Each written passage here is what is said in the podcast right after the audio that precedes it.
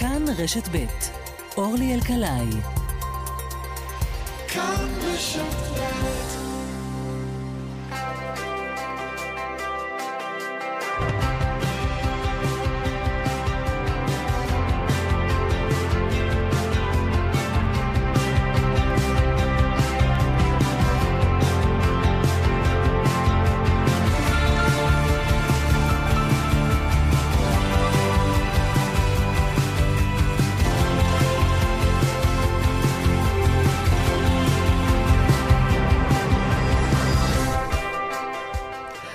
ערב טוב, תשע וארבע דקות, כאן צפון, מעתה ועד לשעה עשר, כמדי יום רביעי.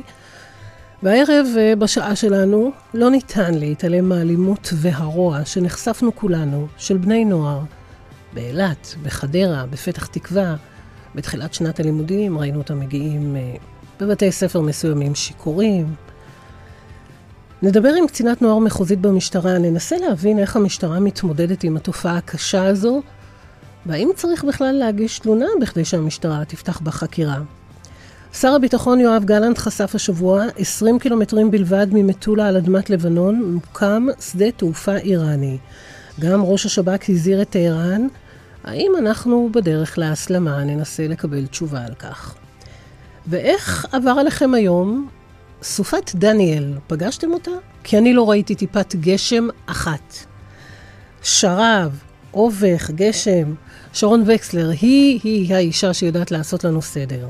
והפרלמנט הצפוני כמדי ערב יחתום את התוכנית. כאן צפון איתכם, המפיקה חגית אלחייני, הטכנאים רובי אוסנולץ ואריאל מור. אני אורלי אלקלעי, ואנחנו מתחילים.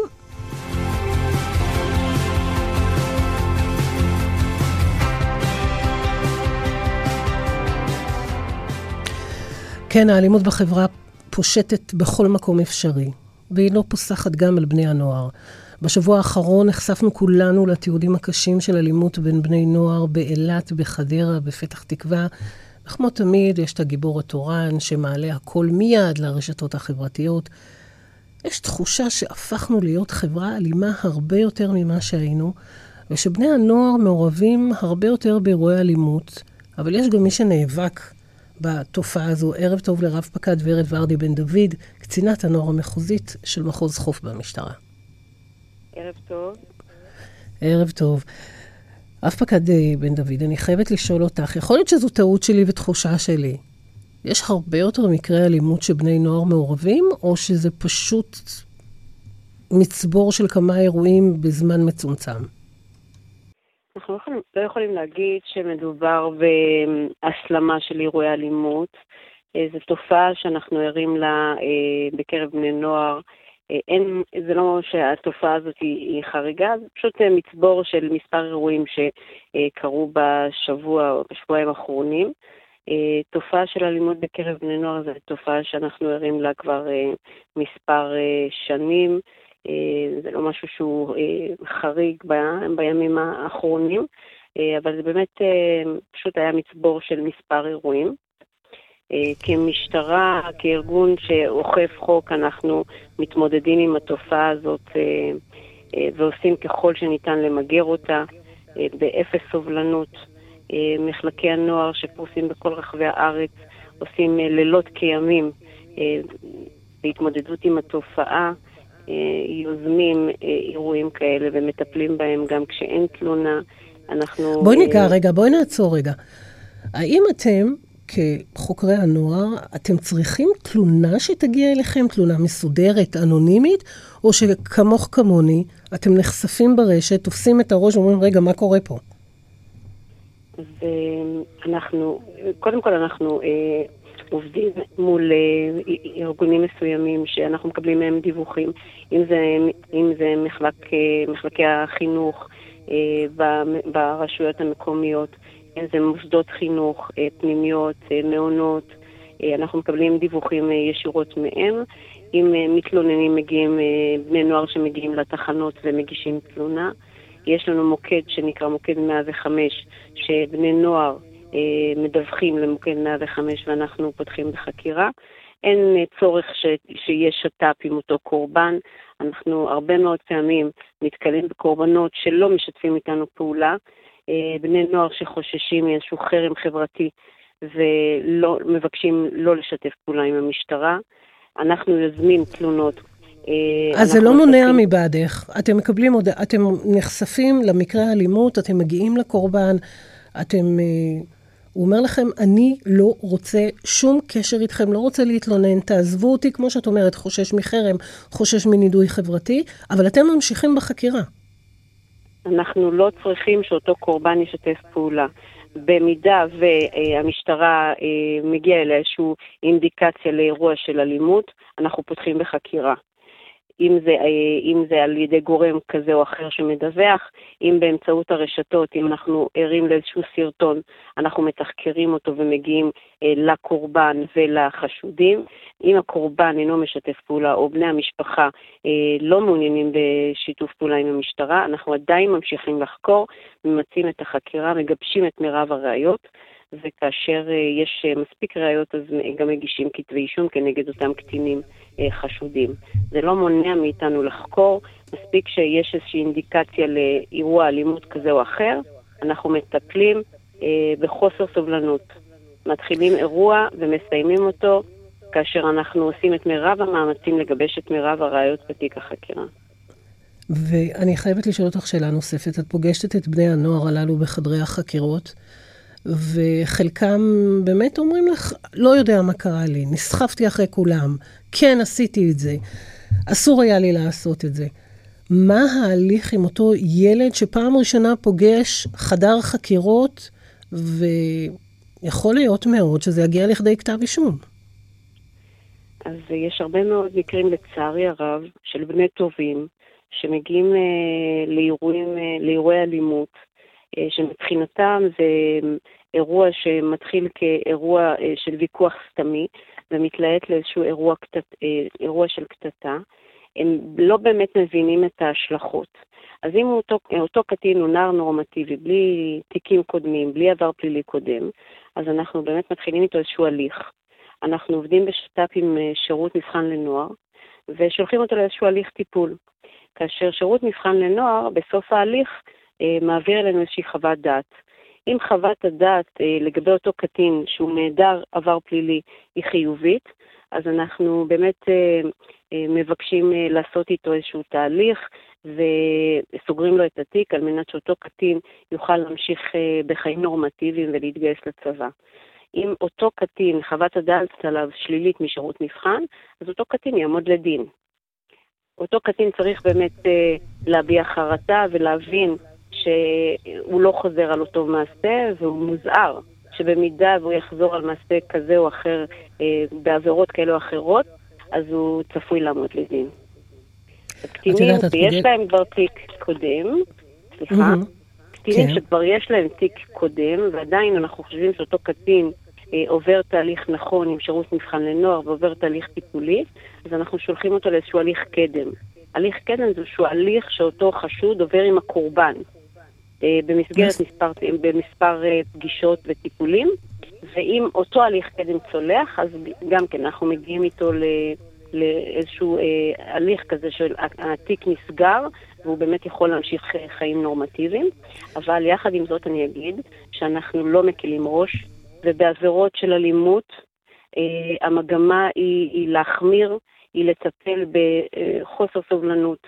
אנחנו מתחילים טיפול בתיק והטיפול הזה ממש אה, תוך 48 שעות, אה, כבר אנחנו כבר בעיצומה של חקירה, ועושים את מירב המאמצים לסיים את התיק במינימום זמן. אתם גם נפגשים בתלונות שבני נוער פונים ל-105, שזה כתובת ואוזן קשבת עבורם. כמה מהם את פוגשת שאומרים לך, אני לא רוצה שההורים שלי ידעו. תשמרו עליי, אני לא רוצה שאף אחד ייחשף שאני התלוננתי. עד כמה העטיפה הזאת של אותו נער, נערה שמתלוננים מקבל?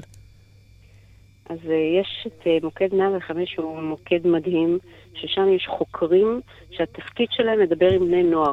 זה חוקרים מיומנים אה, שיודעים לדבר עם הקטינים הם דולים מהם את מירב האינפורמציה.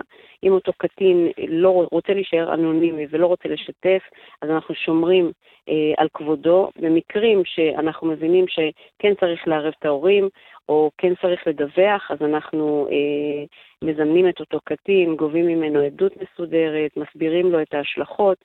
אה, בדרך כלל אותם קטינים אה, משתפים איתנו פעולה בסופו של דבר כשהם מבינים שהעבירה היא מאוד חמורה ושצריך לטפל בה. אה, ולמעשה, אה, דרך 105 אנחנו מגיעים לאותם חשודים, אנחנו אה, עושים, אוספים את מירב הראיות ואותם חשודים נחקרים. בריונות ברשת זו תופעה מאוד מאוד חמורה שגורמת לנזק במקרים מסוימים בלתי הפיך לאותם קטינים. אז באמת התיקים האלה מטופלים ומיוחסים לאותם חשודים עבירות מאוד מאוד חמורות.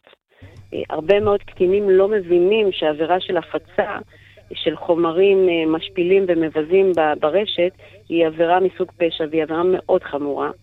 אז אנחנו באמת מטפלים בזה בצורה מאוד מאוד uh, מדויקת, ואותם קטינים, אנחנו סוגרים איתם מעגל, גם עם הקורבנות והחשודים, התיקים הם, הם מתגבשים לכדי כתבי אישום במרבית המקרים.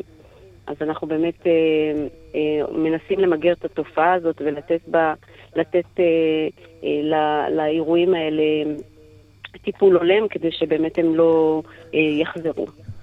ורד, אני חייבת לשאול אותך. אני חייבת לשאול אותך, את יודעת, את פוגשת את הנוער הזה לא רק בחדר החקירות. חוקרי הנוער אה, מגיעים לבתי הספר, מגיעים לשיחות, אה, פותחים בפני בני הנוער, באמת, כמו שאת אומרת, הם לא מבינים שברגע ששיגרת מהטלפון שלך, באותה שנייה נגמר הסיפור. זאת אומרת, זה רץ ברשת, אי אפשר לעצור את זה. כשאתם נפגשים עם בני הנוער ומסבירים להם את המהות של העניין, הם נחשפים למשהו שהם לא הכירו לפני, השאלות שאתם שומעים מבני הנוער, המפגש הזה בין קציני חקירות הנוער, חוקרי הנוער, לנוער בכיתה או בכל מקום אחר.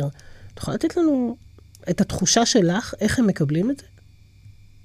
אז הרבה מאוד פעמים אנחנו מגיעים, מחלקי הנוער שפזורים בכל רחבי הארץ, אנחנו אה, מפעילים איזשהו אה, מנגנון של אה, מניעה אנחנו מגיעים להרצאות בבתי ספר, במעונות, במוסדות, אנחנו עובדים בשת"פ עם הקהילה ועם גורמים טיפוליים.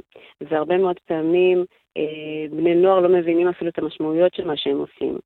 הם לא מבינים את זה שאם הוא מפרסם תמונה של אה, ילדה עירומה, שאותה ילדה בתמימות שלחה לו, אה, מה הנזק שנגרם לה, שאותה ילדה מתבצרת בבית ולא לא מגיעה לבית ספר במשך ימים ואפילו חודשים. ולפעמים זה יכול להגיע לחיי אדם, ברור. ממש. הקורבנות, הקורבנות אה, אה, מסתגרים, וזה נורא בעייתי גם אחר כך לתשאל אותם. וכשאנחנו מסבירים את זה לבני הנוער במסגרת הרצאות ובמסגרת פרויקטים שאנחנו עושים עם נוער בסיכון וגם עם נוער נורמטיבי, אה, כשאנחנו חושפים את הסוגיה הזאת, הם לפעמים, הם לא מאמינים ש, שאפשר להגיע משליחת תמונה והפצה בוואטסאפ או במדיה כזו או אחרת, אה, יכולה לגרום לכזה נזק. אז אנחנו במקביל אה, לעבודתנו כמשטרה אוכפת חוק, אנחנו עושים הרבה מאוד עבודות מניעה, הרבה מאוד פרויקטים עם בני נוער, במסגרת פרויקט מילה ופרויקטים ארוכ, ארוכי טווח, שהם במשך שנה עם אה, בני נוער בקבוצות של 20-30 אה, ילד, במעונות, בבתי ספר, במתנסים. וכל זה כדי באמת לחשוף אותם אה, לכל, לכל העבירות הפליליות האלה שהם לא מודעים להן. מה אני אגיד לך, שתהיי מובטלת מעבודה? הלוואי, הלוואי, לקראת השנה החדשה, שכמה פחות פרשיות וחקירות כאלו של בני נוער יגיעו לשולחן שלכם, ובאמת אולי תהיו יותר עסוקים בהסברה ושיתוף פעולה שכזה עם בני הנוער. רב פקד ורד ורדי בן דוד, קצינת הנוער המחוזית של מחוז חוף במשטרה, תודה רבה לך, ושנה תודה טובה. תודה רבה, ושנה טובה. ומבני הנוער והאלימות למשהו אחר לגמרי. אלים, אלים לא, לא פחות. במהלך כנס של המכון למדיניות נגד טרור, חשף שר הביטחון השבוע, יואב גלנט, ששדה התעופה האיראני ממוקם 20 קילומטרים בלבד ממטולה על אדמת לבנון. הוא גם הציג צילומים שמתעדים מסלולי טיסה שלצידם מתנוססים דגלי איראן. וזה הזמן לומר ערב טוב לעמוס גלעד. שלום. שלום וברכה, ערב טוב. תגיד. רק, רק לי יש תחושה שהאיראנים עושים הכל כדי לגרור את מדינת ישראל לאיזושהי הסלמה, לאיזשהו עימות? לא, אני לא חושב. התמונה היא כזאת, איראן חורטת על דגלה השמדת ישראל וסילוק המדינה מכאן. זה החזון. לאור החזון הזה מפתחים יכולות במסלולים שונים. במסלול הגרעיני, הם הפכו למדינת צו גרעינית, יש להם מאגר רקטות, טילים, מטוסים ללא טייס בהיקף עצום. אה, מה שקשור לגבול הצפוני, הם השתלטו באמצעות חיזבאללה וגם בסיוע משמרות המהפכה שהם איראנים ממש, על כל המרחב שבין ביירות לבין הגבול שלנו. כלומר, כל דרום לבנון, מבירת לבנון עד הגבול. ויש טרור שהם עושים בחו"ל, מה שראש המוסד אה, סיפר על 27 ניסיונות שסוכלו על ידי המוסד, והשב"כ הציג תמונה של אחרי הפיגוע שהיה בצומת מגידו, ואנחנו מקבלים כל הזמן דיווחים רשמיים על כך שמבריחים מטעני נפץ גדולים כדי לגרום... אנחנו אה, רואים את. הטביעות האצבע שלהם, ודאי. לא, לא, ברור, זה לא טביעות אצבע, הם לא... אני רוצה לומר, התמונה היא, זאת התמונה. זאת אומרת, דווקא לאורך גבול הצפון יש התגרויות כאלה או אחרות, אבל עד עכשיו, ממלחמת לבנון השנייה, נשמר מאזן הרתעה. חיזבאללה בסיוע מסיבי של האיראנים, כולל כספי, בונים את הכוח שיאפשר להם לפגוע בישראל, אבל לא העזו להפעיל אותו כתוצאה מעוצמתו של צה"ל, שיש בה גם את היכולת להרתיע את האויבים שלנו. מוכרחים לומר שההפיכה המשטרית וכל התופעות שעלולות להפוך, לא כרגע, אבל עלולות להפוך לחלשות של צה"ל ומערכת הביטחון, הם מערערים גם את הדימוי ההרתעתי. כרגע זה לא מתורגם להתקפה עלינו מגבול הצפון, למעט במקרים שבהם אה, גורמים פלסטינים אה, פעלו נגדנו, אבל הם כן מנסים לחולל פגיעה קשה בישראל על ידי הברחת מטענים אה, בעלי יכולת הרג גדולה, גם מגבול ירדן סוכה לאחרונה, אה, בבקעה, על ידי חטיבת הבקעה וגם נכון. בלבנון. ובגלל זה שהסיכולים האלה, כשנובעים מעליונות מודיעינית של ישראל, האזרחים והאזרחיות שלנו לא נפגעו. זאת התמונה. לגבי שדה התעופה הזה, זה רק ממחיש, או המנחת הזה, זה רק ממחיש, שאיראן נחושה לבנות יכולת נגד ישראל בתשתית גם בלבנון, גם בסוריה ממזרח לנו, גם בעיראק שממזרח לסוריה, ויש גם לחץ שלה מכיוון עיראק לתוך ירדן כדי להגיע, אם אפשר, אה, כרגע זה קצת אה, קשה להם, אבל הם לא מרפים להגיע לגבול אם אפשר, כרגע הם לא יכולים. אה, גבול ישראל-ירדן, שהוא גבול ארוך מאוד וקרוב לירושלים. זאת התמונה.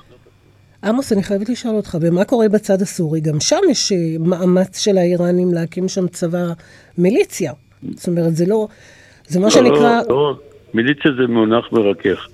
האיראנים, אה, בגלל... אה, אני עכשיו יותר רגועה, אתה יודע. לא, לא, לא, אל תהיי רגועה. אמרת מרכך, אתה יודע.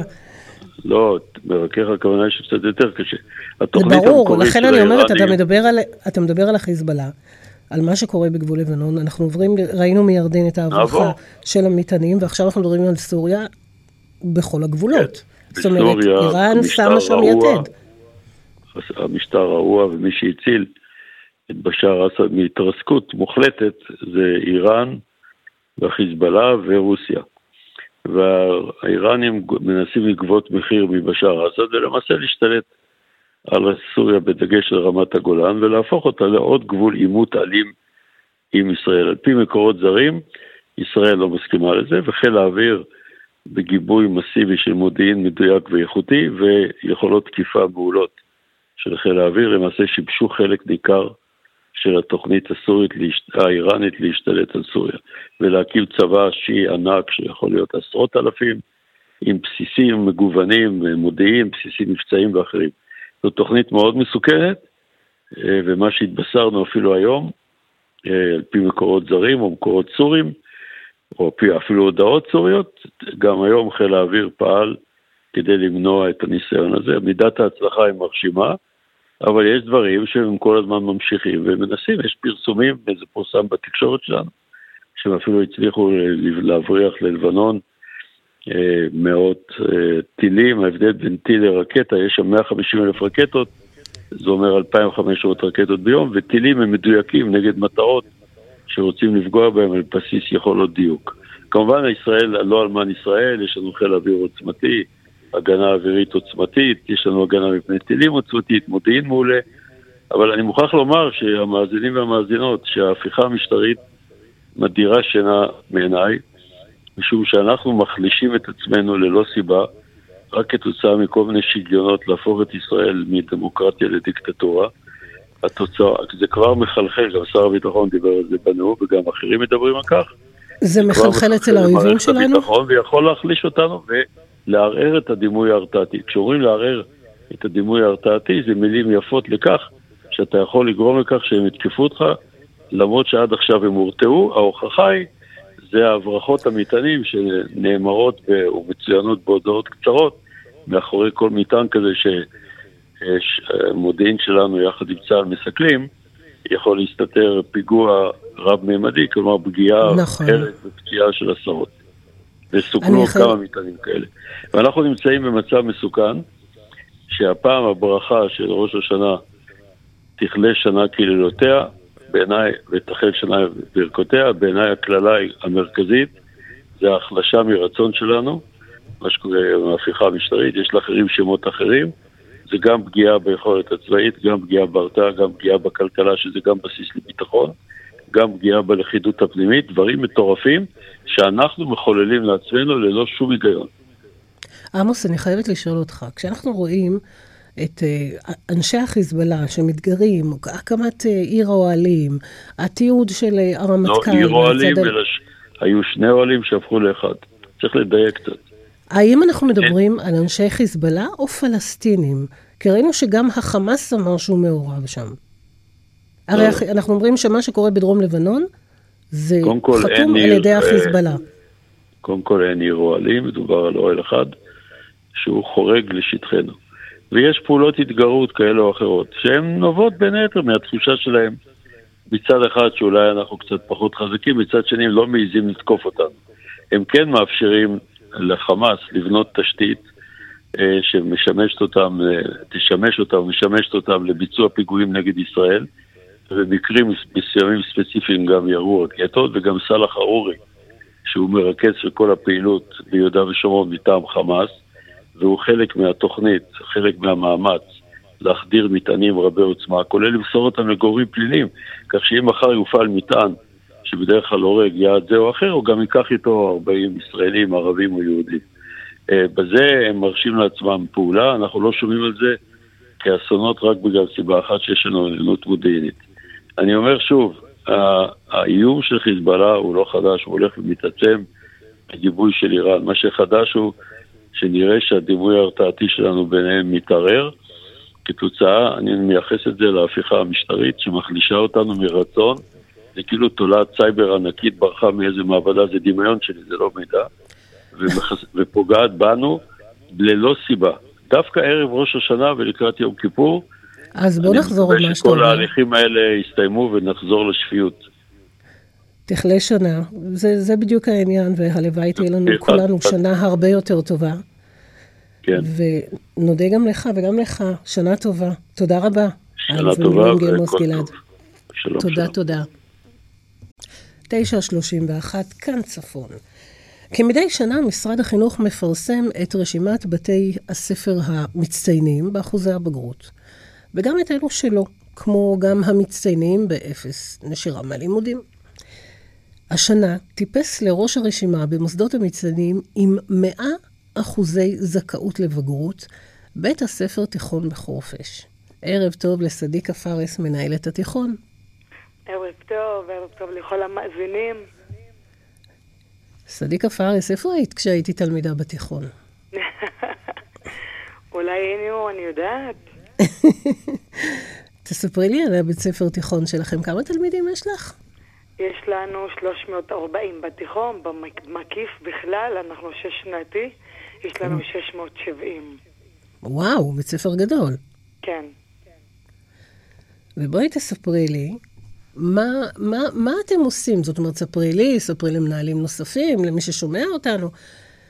איך עושים את זה? 100 אחוזים זכאות לבגרות? כן, כבוד וגאווה, זה, זה מובן מאליו. התרגשות אדירה, אבל uh, אנחנו עושים אותה עבודה של כל בית ספר שיודע לעשות, אותה תוכנית עבודה, אותן מטרות, אותם יעדים, אך ההתמדה, ההשקעה, האמונה, האי-ויתור על אף תלמיד, אה, ניצול המשאבים, אני תמיד, אה, תמיד יש טענה גם במגזר הדרוזי, אנחנו בכלל, בכל בתי הספר, מובילים בארץ. אז אנחנו כחברה מאוד אה, דואגת ושמרנית ומכירים אחד את השני. בכפר אני מכירה את כל התלמידים, כל המשפחות, אין כזה דבר שמישהו זר. גם המורים שמגיעים הביתה לביקורי בית, שעות על גבי שעות. אנחנו אתמול, לפני יומיים, ככה, ב... אנחנו הכרנו את האחוז גם שנה לפני. ממש בחורף, אה, אחרי בחינות הבגרות של תשפ"ג, חורף תשפ"ג, כי סיימנו, בקיץ תשפ"ב סיימנו ב-98 אחוז. אה, היה חסר לך עוד שני אחוזים. כן, והיו לנו שני תלמידים, שלושה, שני תלמידים, 98 אה, פסיק משהו. היו לנו שני תלמידים חשודים, ויכלנו לוותר, ממש אה, להגיד, להרים ידיים ולהגיד הם יצאו לחיים וזהו. אז רכזת הבגרות, יאמר לזכותה המון, מרוות קסיס, שהיא רכזת בגרות פייטרית, מורה למתמטיקה, יחד עם רכזת השכבה, המורה רדה, שלא ויתרו. ובאמת אה, תלמידים אחרי שסיימו, אחד התלמידים היה בכלל במכינה קדם צבאית שהגיע יחד עם ההורים שנרתמו והגיעו לתגבורים אפילו בימי חג, בחופשת החורף. אז רגע, רגע, רגע, רגע, רגע. זה הסיפור? לא לתת לא מעצמך, כן. לתת מעצמך את היותר מהמאה אחוז, לשבת לתגבורים ולשבת ובאמת. בשעות על חשבון הזמן הפרטי שלך. כן. תגידי לי, אבל איך...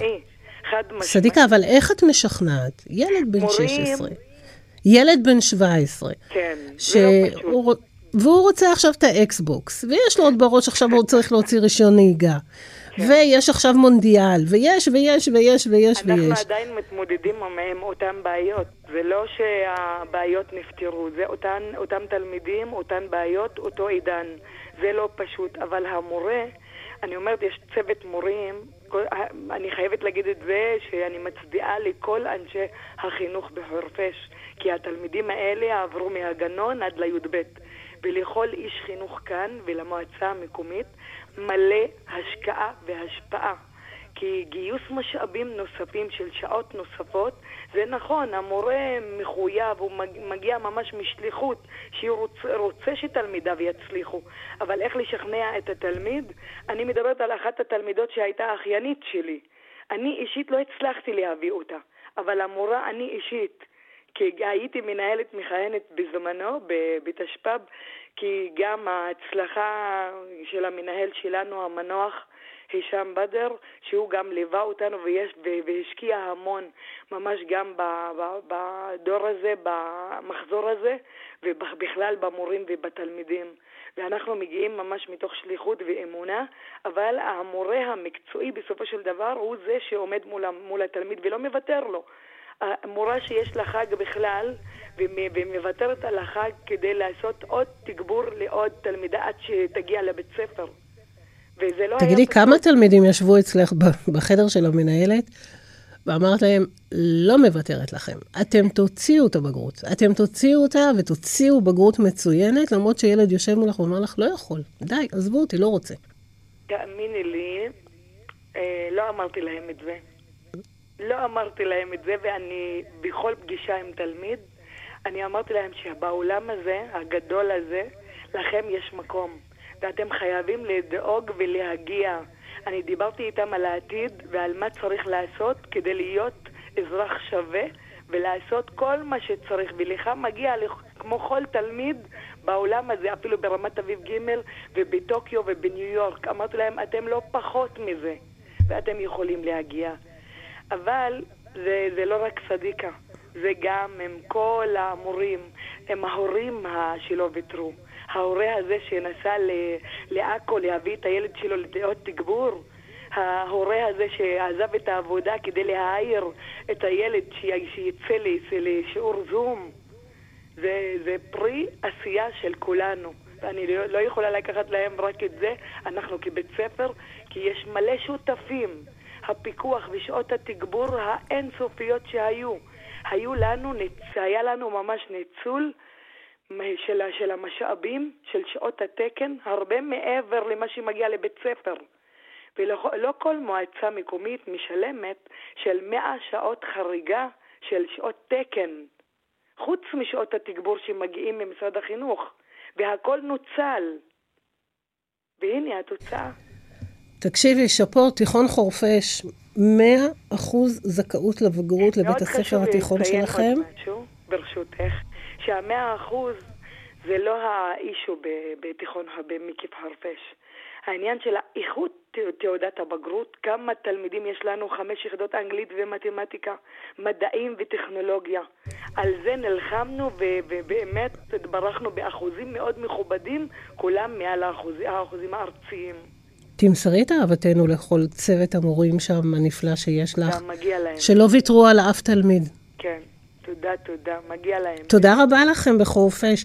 תיכון חורפיש, חורפיש, סדיקה פארס, מנהלת התיכון. בהצלחה השנה גם 100 אחוזים זכאות לבגרות. פשוט מדהים. תודה, לילה טוב לכולם. לילה טוב, תודה. ביי להתראות.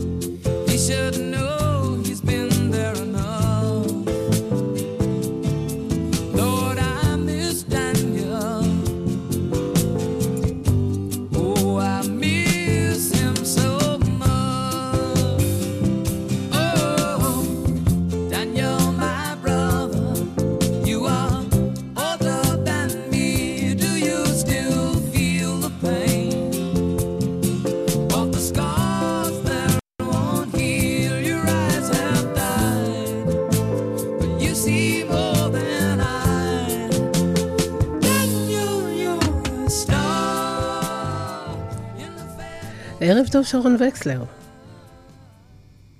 שרון? יש לי אח שקוראים לו דניאל. שמעת? או, זה בכלל, עכשיו, את יודעת, אבל את יודעת, אני... לא נעים לי, תקשיבי, אני היחידה שלא ראיתי את דניאל. אה, לא. דניאל הזה, לא. זה הקישור. אני ישר חושבת אה. על אחי, תראי מה זה. אה, לא, את לא היחידה. אה, עכשיו לא אני מבינה, עכשיו... עכשיו אני מבינה למה קראו לסופה דניאל, כי שרון יש לה לא. קשרים שם. לא, זה לא. בסדר גמור. רגע, אם הזכרת שם של הסופה, אז בואי ניתן את הקונטקסט של הדבר הזה. לפני שנתיים האו"ם חילק את uh, כל העולם לפי אזורי אקלים דומים, שכונות דומות של האקלים, ואמר, אוקיי, נתחיל לתת שמות לאירועים חריגים. ישראל נמצאת יחד עם קפריסין ויוון, והשמות ניתנים מראש, כל אחת מהמדינות נותנת חלק מהשמות. דניאל זה מדינה ש... שם שישראל נתנה בזמנו כשקבעו את השמות. אה, וכשיש איזשהו אירוע אקלימי יוצא דופן, אז המדינה מבקשת מהשכנות הנוספות אם אפשר להשתמש. יוון ביקשה שהפעם יינתן שם לסופה, וכמו שראינו זה היה מוצדק לחלוטין. במקרה הזה יצא גם השם ישראלי. אז זה המקור של השם דניאל לסופה הזאתי. אמ, את לא היחידה שלא הרגשת אותה, כן, הרבה מאוד מקומות לא הרגישו, אבל מי שכן הרגיש זה בעיקר מי שנמצא מישור החוף המרכזי, מה שאנחנו אוהבים להגדיר הבועה. אז, אז מי שנמצא באזור הזה הרגיש הרבה מאוד גשם, וזה אומר... מה זה, רחובות, כפר סבא, נכון? הרצליה, אה, היו גם נזקים. זהו, אה, תראי, בכפר שמריהו, שם ירדה הכמות הגדולה ביותר של המשקעים, 42 מילימטרים, בכפר הירוק ירדו 39 מילימטרים, וואו. אפילו בסדום ירדו 7 מילימטרים, ומדובר באמת במשהו חריג. למה זה חריג? כי בכל שנה בספטמבר יורד גשם, אבל לא אבל לא בכמות לא הזאת. ובטח לא בתק... בשלב הזה של ספטמבר. אם זה יורד לא, בשלב זה הזה, קורה זה בסוכות. מילימטרים בודדים. נכון, נכון, והשנה כל החגים הם יותר מוקדמים, אבל זה גם כמויות גדולות וגם בתחילת ספטמבר, וזה משהו שהוא מאוד מאוד יוצא דופן. מה גם שזה נגרם בעקבות דניאל ולא בעקבות אה, איזושהי מערכת שמאפיינת עונת מעבר אצלנו, ואז זה גשמים בעיקר בדרך כלל בדרום, או את יודעת, דברים כאלה שגורמים כל... להצפות וכל מה שקיים לנו בעונת מעבר. אז כל האיכס הזה של האובך והרוחות והשרב הנוראי הזה, ואתמול זה בכלל נראה כאילו יש לך ליקוי חמה עם האובך, כל זה, זה הסופה שלנו שהגיעה אלינו? כן. כן, בדיוק, כי אה, ראינו שהיא התחילה במרכז יוון, ואז היא הדרימה לאזור מה זה התחילה? ואז היא הגיעה לים התיכון, אה, התחזקה, השפיעה על לוב, גרמה לנזקים המטורפים בלוב, ואז היא המשיכה לאורך אה, צפון אפריקה, הגיעה למצרים, ברגע שהיא הייתה מעל מצרים, אנחנו קיבלנו שקע זה דבר שנע נגד כיוון השעון. קיבלנו את הרוחות הדרומיות המערביות, זה מה שגרם אתמול לאובך וללכלוך הזה באוויר ולטמפרטורות הגבוהות, אבל היום קיבלנו את החצי השני של הסופה, השרידים של הסופה, כן, כי בעצם היא הלכה ודעכה, וזה בעצם הירידה בטמפרטורות, לא שהיה ממש קר, אבל קר באופן יחסי לאתמול, והגשם שירד, ובאמת, בגלל שהרוחות דרומיות מערביות, זה השפיע קודם כל על אה, אשקלון ואשדוד, וראינו שזה גרם גם לנזקים בעזה ורחובות, ואז זה הצפין קצת, הגיע לאזור הרצליה. אה, כפר סבא, רעננה, ובשעות אחר הצהריים, לקראת הצהריים, זה גם השפיע על האזורים המזרחיים באופן מקומי, וזהו, ובזה נפרדנו ממנה, אבל היא בהחלט אה, הותירה את רשמה, כי מדובר במשהו שהוא לגמרי יוצא דופן, אמרנו, גם מבחינת... את יודעת, כל פעם שאנחנו מדברות, כל פעם שאנחנו מדברות על המזג אוויר, שאנחנו אומרות בעל הבית השתגע, זה, כל אנחנו אומרים זה יוצא דופן, יוצא דופן, זה כבר התנודות האלה, והמזג אוויר, והגשם שהוא יורד, שהוא יורד בכמויות, ואנחנו ראינו את זה גם בחורף שעבר, והימים החמים, הקיץ החם, יולי, החם ביותר מאז לא זוכרת כמה, את זוכרת, זה מה שהולך להיות לנו? כן, זה אין מה לעשות, את יודעת. בסופו של דבר, אורלי, זה מסתכם בהתחממות גלובלית שגורמת למשבר האקלים. אה, אירועי קיצון שהולכים ומתרבים, לדאבוני הרב, את יודעת, כל התחזיות השחורות שמדברים עליהן כבר שנים, מתממשות לנגד עינינו, וזה היה חלק מהתחזיות, שאירועי הקיצון ילכו, יתרבו, יקצינו ויהפכו להיות הנורמה החדשה, ולא משנה איפה את מסתכלת על פני הכדור, את רואה שמתרחשים אירועי קיצון, וגם בשכונה הקטנה שלנו, הקרובה אלינו יותר, אנחנו רואים את זה כל הזמן. תסתכלי רק על החודשים האחרונים, על השרפות המאוד קשות שהיו ביוון, גלי החום שהיו ביוון, והיו באזורים נוספים ובספרד. ואז הגשם המאוד חזק שהיה עכשיו, שהשפיע גם על לוב והגיע גם אלינו, ולא משנה, ארצות הברית גלי חום וסופות, וגם במזרח הרחוק וגם בדרום אמריקה, כל העולם, לא משנה איפה מסתכלים, מתרחש כל הזמן איזשהו קיצון. עכשיו, בואי בוא נדגיש שגם בעבר היו אירועי קיצון, אוקיי? העניין שזה קורה לעיתים תכופות הרבה יותר, כמו שאת אומרת, אנחנו כל פעם מדברות על הדבר הזה, וגם האירועים הופכים להיות הרבה יותר קיצוניים. כלומר, אם פעם דיברנו על כמויות של גשם מאוד מאוד גדולות, אז פתאום הכמויות האלה הופכות להיות עוד יותר קיצוניות, אפילו יותר ממה שהיה לנו בעבר. נכון. ולעיתים יותר קרובות. גלי חום, אם את חושבת על מה שהיה שאנחנו היינו ילדות בקיץ, לא היה גלי חום, הקיץ היה נורא משעמם, הכל היה אותו דבר, היה חם. אבל במשך חודשיים היה חם אותו דבר. פתאום בשנים האחרונות יש לנו את הפיקים האלה של גלי חום. לא, זה פיקים את... שנמשכים כל החודש, התכוונת, זה לא בדיוק, פיקים. בדיוק, לא, אז יש פיק שנמשך, גל חום זה כמה ימים, כן? אז פתאום יש פיק שנמשך כמה ימים, חוזר לנורמלי שגם הוא מראש חם, ואז שוב פעם פיק, ואז שוב פעם חוזר לנורמלי, ושוב פעם פיק, ופתאום זה הופך להיות הנורמה החדשה, כאילו אנחנו כבר לא מתרגשים מזה שיש גלי חום בקיץ, זה לא משהו שקרה לא, אנחנו בעבר. כן. לא, אנחנו כן. שרון, אנחנו כן. אנחנו כן, את יודעת, בהקשר הזה, המשרד להגנת הסביבה עשה בשנה שעברה אה, מחקר ראשוני, ומצא שגם בארץ אנשים מתים תמותה עודפת מגלי חום. זה כאילו כל פעם נראה לנו, את יודעת שזה קורה באירופה, כי הם לא יודעים איך להסתדר, בחום, הם לא מכירים את זה, ואנחנו, אנחנו חכמים, אנחנו גם אנחנו כבר לא מכירים את החום הזה. יש שנתונים וגיל שלא מכיר. נכון. נכון, וגם נכון. אצלנו אנשים מתים מגלי חום. זה קורה, זה עובדתית לא, קורה. לא, לא, בואי, בואי נסיים אופטימיות. אה, באיזה כיוון את רוצה שנסיים אופטימיות? שתהיה לנו שנה טובה, שתהיה לנו שנה אה, נפלאה. נכון. אז דניאל כבר מאחורינו, זה יסתיים. חוזרים זה יסתיים? יופי. לעונה. כן. חוזרים שרון- לטמפרטורות רגילות לעונה, כן. ו- ונאחל שיהיה לנו שלי, רק שיהיה לנו- טוב, כן. רק טוב, שנה נהדרת. שנה טובה.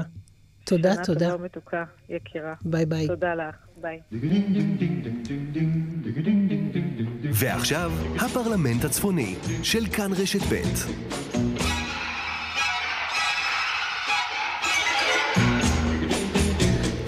כן, אז משבוע שעבר אנחנו בשעה אחרת, הקדמנו בשעה. שלום לכם, שלום חבריי בצפון. רובי אמרשלג, מה שלומך? לילה טוב, אורלי אלקלעי. אני מריח פה רוחות של חתרנות בלתי נלאית. איך ידעתי. עידן אבני, מה העניינים עם ישראל היום? שלום לכם, עברתם כבר לשעון חורף, הקדמתם בשעה, עשיתם את זה. מוקדם הקדמנו, הקדמנו. לא, זה הקדמנו, קוצרנו, הכל ביחד. כדי שרובי יוכל ללכת לישון מוקדם. בדיוק. בדיוק. אני כבר אה, כמו סנדוויץ' במיטה, מתוח, הכל בסדר. השמיכה מהודקת, ותנו לי לישון.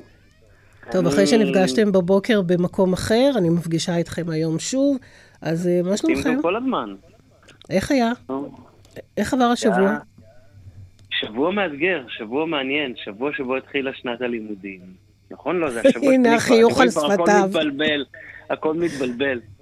אה, רובי, אתה שומע אותו מחייך, הילדות חזרו לבית ספר למסגרת. כן, אני מחייך מהצד השני, כי אני כבר אה, מריח את חופשת החגים שמתקרבת, ואת החופשה שלי סוף סוף.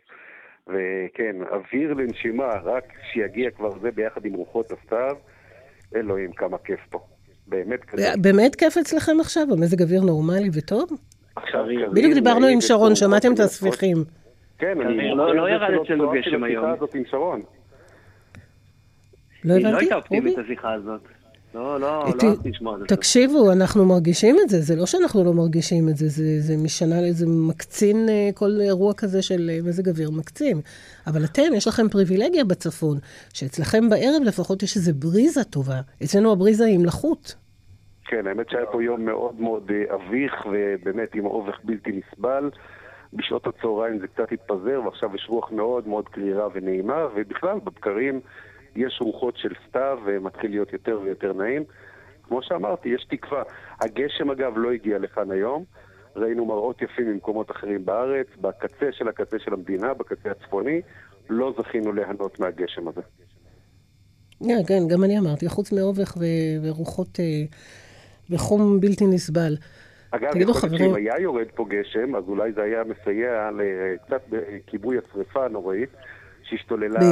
בבקעת עבדך, בצפון הכנרת, מאז אתמול בשעות הערב, כמעט 24 שעות של התמודדות מול להבות, ושוב סיפור של פשיעה חקלאית, סיפור ארוך וסבוך אה, של נקמה, של אה, רועי צאן שסולקו לא. משטח מרעה. אבל בדרך הם נוקמים בהרבה הרבה מאוד אנשים חפים מפשע, והרבה מאוד אנשים תמימים וישרים שמנסים להתפרנס מהאדמה הזאת, פשוט אוכלים אותה פעם אחר פעם. כואב הלב, באמת, ולראות את הצמחייה הזאת שרופה ואת העשן שעולה משם בשעות הצהריים, נורא, אין מילים לתאר את זה. אני, אני חייבת לשאול, אתם יודעים, אני מחכה לראות, ראינו לאחרונה את הכתבי אישום על פרוטקשן. לא אחד ולא שניים. אני מחכה לראות uh, מה יהיו גזרי הדין, שאולי סוף כל סוף, באמת, uh, אותו אדם שנכנס בשל פרוטקשן לכלא, ייכנס לאיזה דו-ספרתי כזה, כדי שאלה שבחוץ יבינו שאולי יש להם למה לחכות, לדו-ספרתי מאחורי סורג ובריח. כן, אבל זו לא הבעיה היחידה. זו לא הבעיה היחידה. זאת אומרת, הענישה זה צד אחד, אבל יש בעיה מאוד קשה באכיפה. אירוע כמו שהיה אתמול בלילה, שגורם נזק מאוד מאוד כבד, הוא אירוע שמאוד פשוט לעשות אותו וקשה מאוד לתפוס את מי שמצית שמונה או תשע נקודות כאלה בשטח לא מאוד גדול ורחב. לך תמצא אותו. אז מישהו אומר שהוא ראה טרקטורון בורח, ובשביל זה צריך כוחות מאוד מאוד גדולים בשטח, הרבה מאוד צ'קלקות שמהבהבות בלילה, שמרתיעות את אותם אנשים, ואנחנו מאוד מאוד רחוקים מהנקודה הזאת. אז uh, הענישה זה דבר מאוד מאוד חשוב, אבל עוד הרבה קודם צריך שיהיה מישהו בשטח שיתפוס את אותם uh, עבריינים, ואנחנו לא שם, ממש ממש לא שם. אנחנו רואים עכשיו, אורלי, את האזרחים מתארגנים, את בעלי העסקים, את המתנדבים, את החקלאים, אנשים בצפון שמבינים שמשטרה אין פה ומשטר אין פה ואין משילות, ומנסים לארגן אה, ארגון שנקרא עד כאן, שאומר אנחנו נפרוץ בשטח אה, ונגן על עצמנו ונתפוס את אלה ששורפים ואת אלה שמציתים ומאיימים עלינו, אבל אנחנו, כמו שאמרת, צריך את בתי המשפט, צריך את המשטרה, צריך את החקירות, וצריך את אותו שר שנכנס לכנסת על uh, הפרוטקשן, uh, והגיע לממשלה לתפקיד בכיר על זה, אבל עד עכשיו לא עשה שום דבר. Uh, אנחנו עוד מחכים לראות מתי אותם uh, עונשים, מתי החוקים יהיו חוקים של ענישה, חוקי מינימום, ולא צריך את המהפכה וההפיכה המשטרית ובתי המשפט ועילת הסבירות. בואו תעשו חוקי מינימום uh, לענישה על פרוטקשן, ואז אנשים יקבלו את זה, גם הימינים וגם השמאלנים, וכל העם ישמח ברור, שהעבריינים. יהיו בכלא אה, לתקופות ארוכות. בהם תטפלו. אגב, אין בדברים האלה לא שמאל ולא ימין. אני לא פעם רואה תגובות של אנשים על זה שמי שנפגע מהפרוטקשן אלה קיבוצניקים מדושנים ובלה בלה בלה. מיני ממש לא, ממש. לא, זה לא נכון. יש כל כך הרבה חקלאים במדינת ישראל, מכל גוון וכל דעה אה, במפה הפוליטית. ההכנסה של הדבר הזה של ימין-שמאל לתוך הנושא המאוד מאוד כאוב הזה, לא, זה לא מוביל לשום פתרון, וזה גם לא הפשיעה לא נוגעת בכל אחד מאיתנו, וזה לא קשור לא לימין, לא לשמאל, ולא משנה מה הוא שם בקלפי, ולא משנה אם הוא יוצא להפגין או למחות או בעד או נגד. זה נוגע בכל אחד אה, מאיתנו. תגידו, חברים, עד כמה אה, מעסיק אתכם ויעסיק אותנו אה, גבול לבנון, החג הזה? בתקווה שלא. שאלה שאלה טובה. שאלת מיליון הדולר. אה, אני מאמין שלא. אנחנו עכשיו, את יודעת, בשבוע האחרון נחשפנו לשדה תעופה חדש.